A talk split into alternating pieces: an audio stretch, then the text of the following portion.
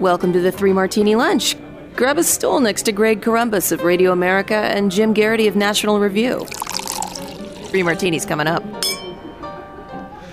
And we're very glad you're with us for the Monday edition of the Three Martini Lunch. We've got good, bad, and crazy martinis for conservatives today. And uh, Jim, I know you and I are both a little bit bleary eyed after a uh, full weekend of uh, watching football. I didn't catch all of the action. I saw the second half last night of the Bills and Chiefs. I saw a little bit of the Packer 49er game, a little bit of the uh, Titan uh, Bengals game.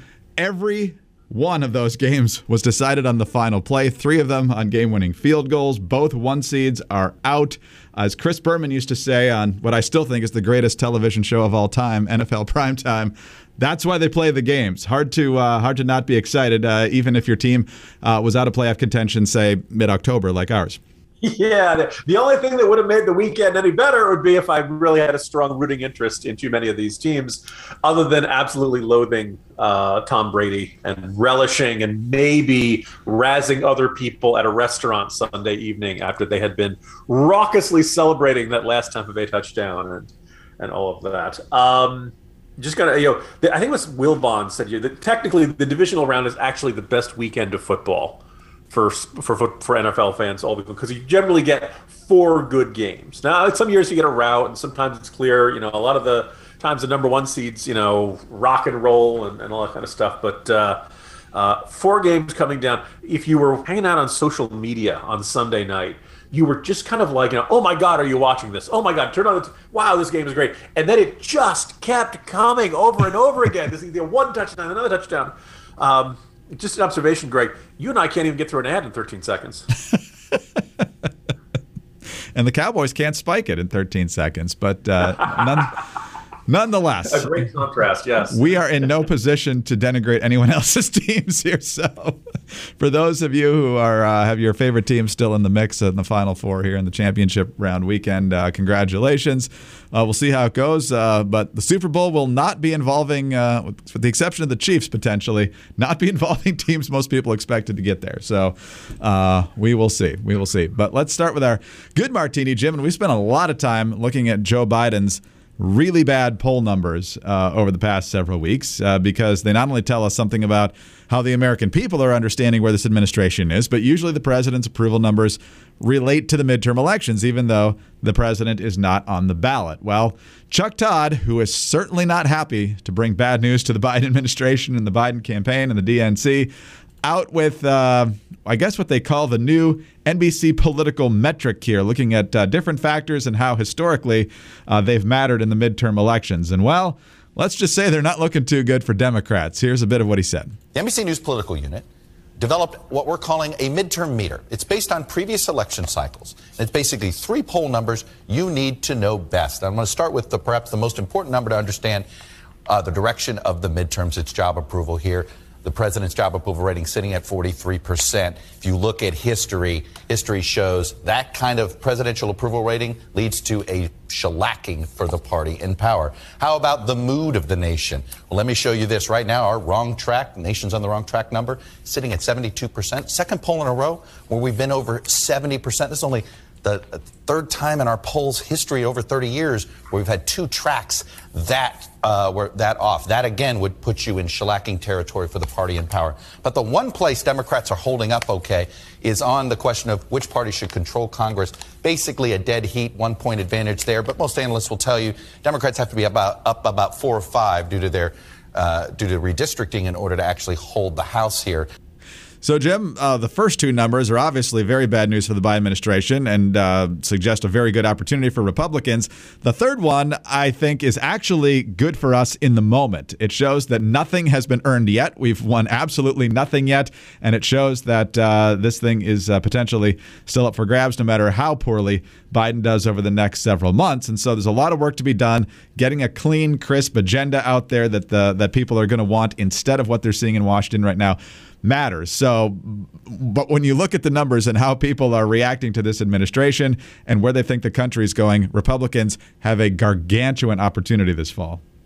You know, Greg, this is not the first time that Chuck Todd has made comments in this vein. And maybe the first time he's used the term shellacking more than once in a couple of sentences to emphasize the scale of the uh, red tsunami or just the blowout that we're going to, you know, we are on course for in the midterm elections. I do notice that almost every time Chuck Todd does this, he gets pushback from uh, progressives, usually on Twitter. And I don't know if this is just a, ref- a reflex of working the refs, so to speak, of objecting to it. But first of all, the, the easiest way to guarantee that your party will get a shellacking in the midterm elections is to run around insisting we're not going to get shellacked in this year's elections. The, the denying the denial of the problem is probably the best way to ensure Democrats do not prepare for it. And the second thing that kind of jumps out about this is you like so even let's say you're a Democrat and you don't like hearing Chuck Todd say this, and you don't like hearing people saying your party's going to lose really bad, and you know November is just you know 10, 11 months away. Yeah, the the I, I guess the question is like if you if you're a Democrat and you think things shouldn't be going that badly, what are you going to point to?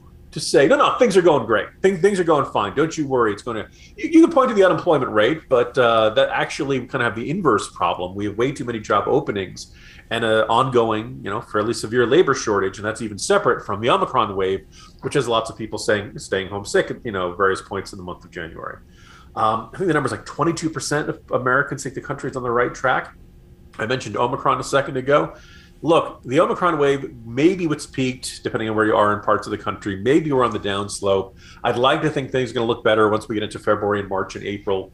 But I don't think people are going to then say, "Oh, good job, President Biden." Uh, I don't think any you know, cheers of "Let's go, Brandon" were going to be uh, unironic at that point. I think people are going to say, "Well, we why did Omicron go away? Because it burned its way through, and it was exacerbated by the fact that so many Americans couldn't find tests, and Biden had promised there were going to be tests and all that stuff. And now they're going to mail you they're going to mail you masks in the mail. That people, you know, if you think that's a great solution, terrific. Um, you know, I don't think the supply chain crisis is going to be overcome in the next couple of certainly not the next couple of months immediately. Maybe you know, maybe a little bit further down the road this year. Inflation. The president did not really have a lot of good answers on this in his press conference. Uh, gas prices, food prices, all these things that are squeezing Americans right now. And I haven't gotten to foreign policy. I haven't even gotten to you know Ukraine and, and, and Afghanistan, which we're going to talk a bit more about in this uh, in this podcast there's just not any good news going on that you really got to look for it and it's just well of course things are people are going to take it out on the incumbent party. Welcome to government. Welcome to the fact that if you're in charge and things are going really badly it's probably going to really stink for you in the upcoming midterm elections. People are going to take out their frustrations on the people who've been running things and you can't point to you you can if you think you know oh the opposition party doesn't have its own agenda and people don't like that agenda that's exactly what republicans thought in 2006 and 2018. And if you think, oh, there's no way, that's exactly what the Democrats thought in 2010 and 2014.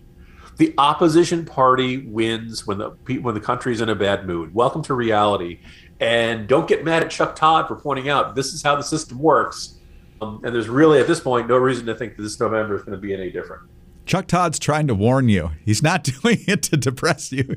He's trying to give you a head start. He's on your side, Democrats. But, uh, you know, some of these numbers are so lopsided. I think the fact that uh, certain things aren't getting through the Senate, which we, of course, love, uh, is leading some on the far left to be disillusioned, thinking things are on the wrong track, disapproving of the administration. They're never going to end up being Republican voters, but uh, they might sit on their hands if they don't think uh, their votes are actually going to lead to, to what they want to see done. But uh, as of right now, uh, Joe Biden is uh, doing the Republicans some major favors. But uh, we've got some uh, much worse news when it comes to Joe Biden uh, in just a moment. But Jim, uh, obviously, a very eventful start to the week. We've not only got these poll numbers, we've been talking about the situation with Ukraine and how that seems to be deteriorating almost by the hour at this point. Um, but the only good news is that with all this news, and you're constantly uh, keeping tabs on it, you can do it all from the comfort of your X chair. From the first moment I sat in my X chair, my body immediately said, So, this is what a real office chair is supposed to feel like. You never really look forward to sitting in your office, but I do because I've got my X chair. Now, can your current office chair give you a massage while you're working? My X chair can. Can your current office chair heat up or cool down? My X chair can do that too. It's all in the ELEMAX massage and temperature regulation, which is exclusively designed and made for the X chair. And once you feel the customized support of the X Chair's patented dynamic variable lumbar or DVL, your back will never be happy in any other chair again. High performance, quality engineering, extreme comfort, these are all the reasons I love my X Chair. Now, I can't wait to be at work. And sometimes, even when I'm not working, I just can sit in my X chair just to get that feeling. Take my advice. Try the X chair for yourself, risk free for 30 days. And once you realize how much better your chair should be, you'll never go back. I promise.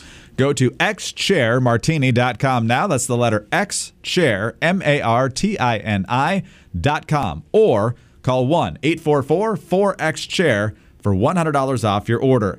X-Chair has a 30-day guarantee of complete comfort, and you can finance your purchase for as little as $30 per month. One more time, xchairmartini.com. All right, Jim, our Friday martini, uh, I remember if it was bad or crazy, I think it was crazy, was that the Biden administration was mulling whether to evacuate the family members of diplomats from Ukraine. Well, before we could get to today, they acted on that. They ordered yesterday for those family members uh, to be taken out. But it's another message from the Biden administration that really has people cringing and having a serious case of deja vu from last summer, because last summer, of course, was when uh, the Taliban uh, took over Afghanistan at an alarming rate. And then we had this absolutely embarrassingly chaotic, as Joe Lieberman put it on the podcast last week, effort to get Americans and others out of Afghanistan. And we did not get them all out despite the uh, fudging of the numbers and everything else we got from this administration, which they at least publicly claim was still a raging success. The American people certainly don't agree with that. But now uh, we're getting the same message when it comes to Ukraine. In fact, there's not even going to be an effort to get Americans out of Ukraine. Jennifer Griffin over at the Fox News channel tweeting out just before 8 p.m. last night. From the State Department call, quote, given that the president has said military action by Russia could come at any time, the U.S. government will not be in a position to evacuate U.S. citizens. So, U.S. citizens currently present in Ukraine should plan accordingly, meaning arrange commercial flights. So, Jim, uh, hopefully people are doing that because it looks like uh, it's going to get pretty ugly in Ukraine pretty fast. But uh, this administration, unprepared and uh, incompetent, it seems, every time this happens. And unfortunately, it's happening a lot. First of all, if you happen to be a, a listener of the Three Martini Lunch in Kiev or anywhere really in Ukraine, get out. I, I, hate to tell you this. I hate to be the bearer of bad news, but there is really no. First of all, obviously, certainly, Russia does not put 104,000 troops on the border as a feint or as a symbolic gesture. He certainly has the option of launching a full invasion if he wants to. Two, the U.S. you know U.S. diplomatic staff don't send their families back on a whim. They don't just do this for uh, as a as a normal precaution. That's an indication that the U.S. government really does think that it's not going to be safe in Ukraine, uh, and particularly in Kiev. And today's morning jolt, I try to walk through all the different reasons it's not safe to be in the city of Ukraine, or at least it may not be very for much longer. Um, in addition to uh, yeah, technically it's possible Putin just wants the eastern provinces in, in there, the more Russian speaking and more uh, Russian connected parts of the country. But the Ukrainian def- military and defense command and control structure is all in Kiev. They still, that's where their defense headquarters is, intelligence headquarters is, National Defense University, things like that. There's every reason in the world to think that Russian fighters will be dropping bombs on those sites at the earliest opportunity. Um, so you don't want to be near it completely understandable that Americans would want their families out, and that Americans would want to get as few would want to get the you know as few Amer- a few American diplomats in the country as possible, and as few U.S. citizens in the country as possible as well. That said, man, oh man, did this uh, this you know it was a conference call right around the time of that you know exciting uh, football game on Sunday night. Um, declaring the United States government will not be in a position to evacuate U.S. citizens in such a contingency. So, U.S. citizens currently present in Ukraine should plan accordingly, including by availing themselves of commercial options should they choose to leave the country. Um, one other reason to get out now while you still can is that if and when uh, Putin pulls the trigger and the invasion actually starts, it is exceptionally likely that cyber warfare is going to be part of the Russian arsenal. And that may mean the electrical power goes out. That may mean natural gas stops flowing so that, you know, to keep them heat the phone lines would be down, cellular networks, uh, the internet, you know, basically anything you use to communicate all this stuff. Also, kind of importantly, the banks and the ATMs and the financial networks may go down on stuff. Uh, rail lines could go down.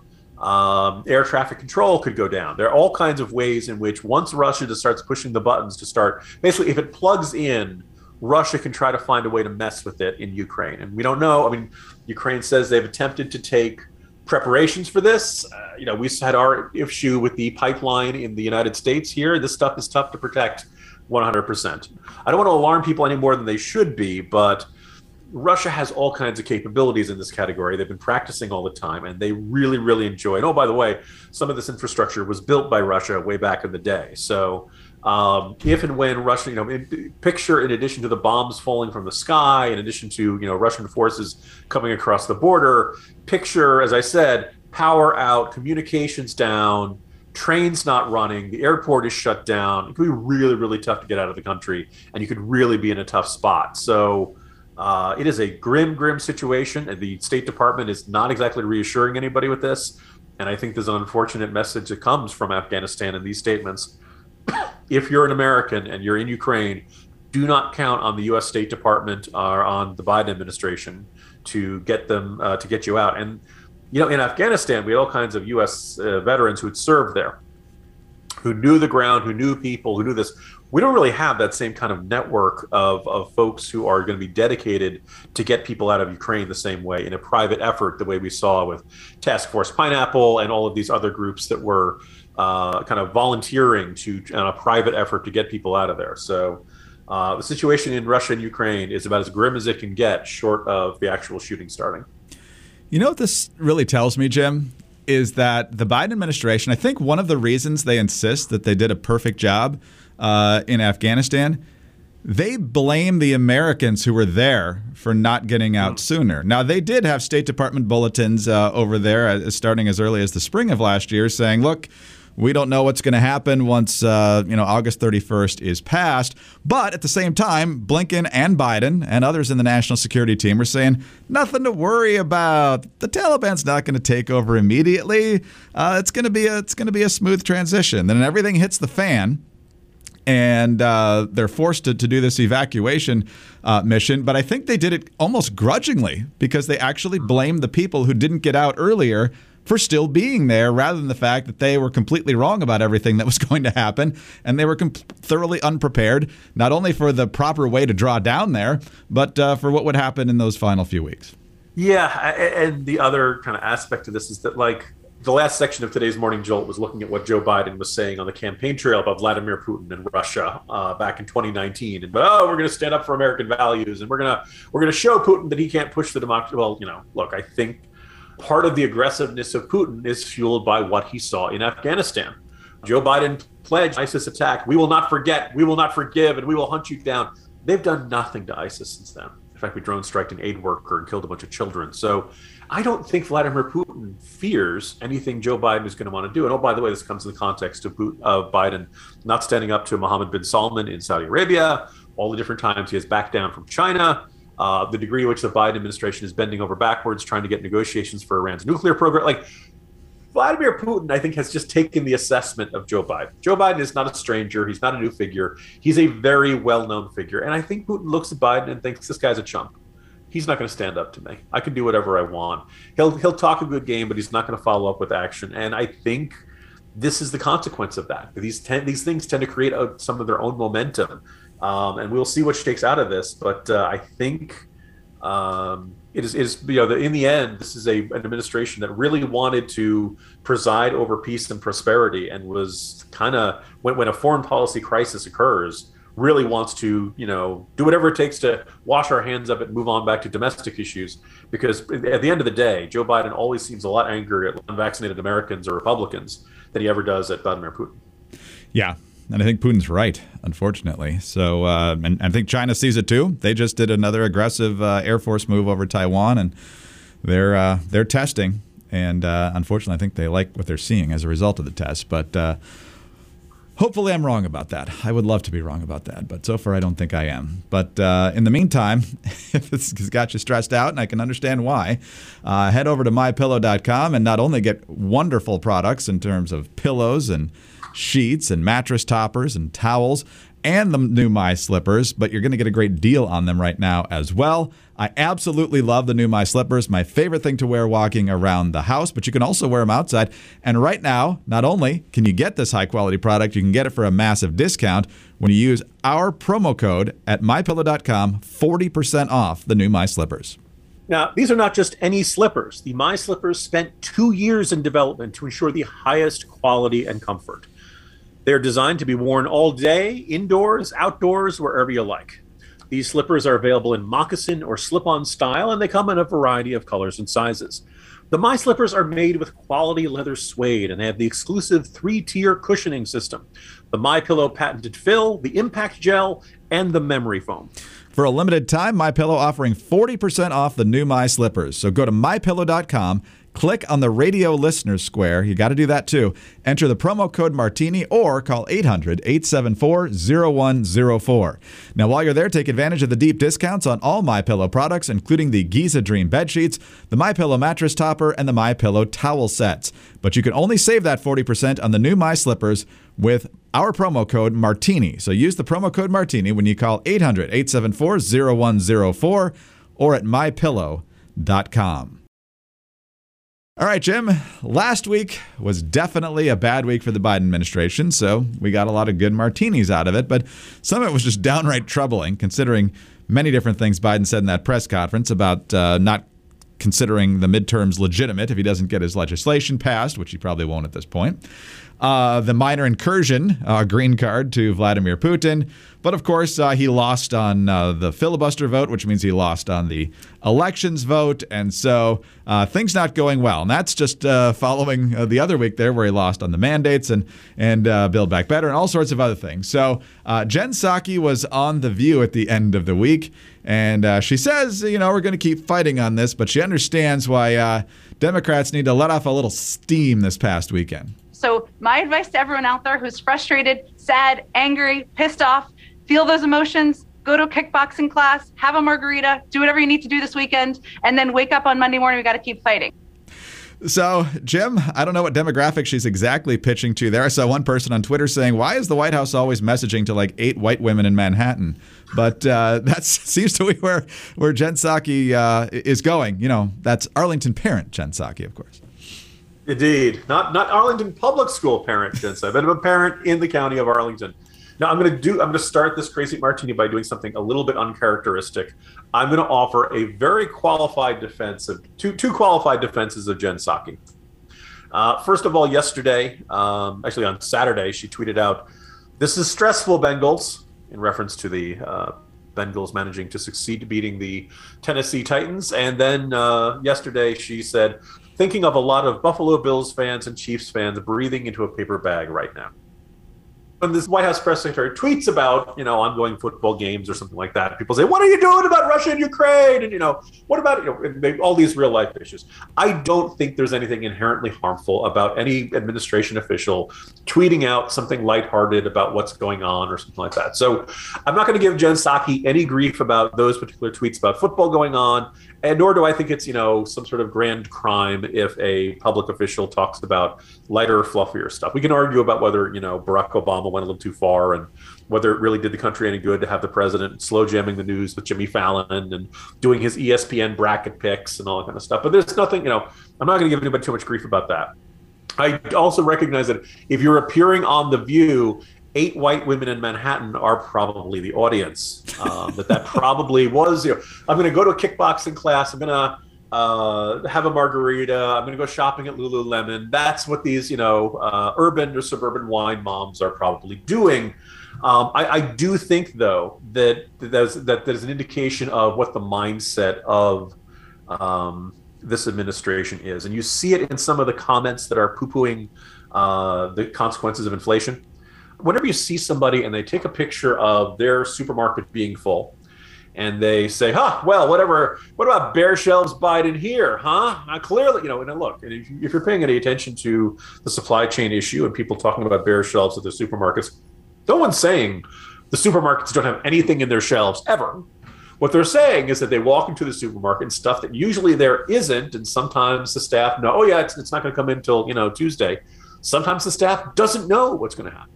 Uh, now, sometimes if you can't find one kind of a, a you know produce or something, you know, one kind of you know one cut of meat instead of another, you're probably going to be fine.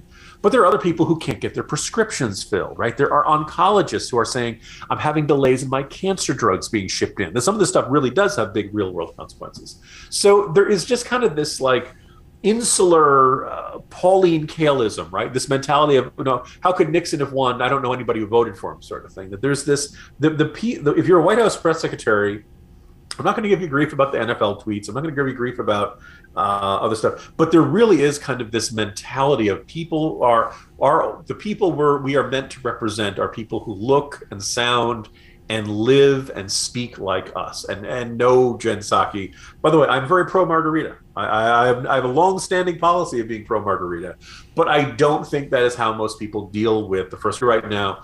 And if you want to do kickboxing, great, God bless you. But there's just this like uh, upper middle class to upper class, yuppie-ish vibe to her assessment of how people deal with stress. And I think she should be ready to get some grief for that sort of thing. I think she is, at least from the right. I don't know about the middle yet. Uh, you know, I don't know what the views ratings are, so maybe this just gets lost in the ether, especially when it happens but, right before the weekend. I mean, for this really to have been a consequential comment, someone would be happy. Wa- someone would have to watch the View. yes, yes, exactly. I'm not sure who that is anymore, but uh, it's not us. I can tell you that much. Uh, Jim, on that note, happy Monday. Uh, although not a lot of happy news today, but uh, we'll reconvene tomorrow, and hopefully it gets better. See you tomorrow, Greg. Jim Geraghty, National Review. I'm Greg Corombos of Radio America. Thanks for being with us today. Do subscribe to the podcast if you don't already. Also, thank you very, very much for your five star ratings and your kind reviews. Those do help us out quite a bit. Also, get us on those home devices. All you have to say is play Three Martini Lunch podcast. Follow us on Twitter. He's at Jim Geraghty. I'm at Dateline underscore DC. Have a good Monday, and please join us again on Tuesday for the next Three Martini Lunch. Hi, it's Dana Loesch, host of The Dana Show. Every day, I'm here to keep you up to speed on the most important stories and info that you need to know in your very busy life. And if you're always on the go and you want to stay connected, just download our daily podcast and take it with you. It's a great way to get up to speed on what you need to know and what legacy media may not be telling you. Visit danaradio.com and click on the podcast link or subscribe at iTunes, Spotify, or wherever you get your favorite podcasts.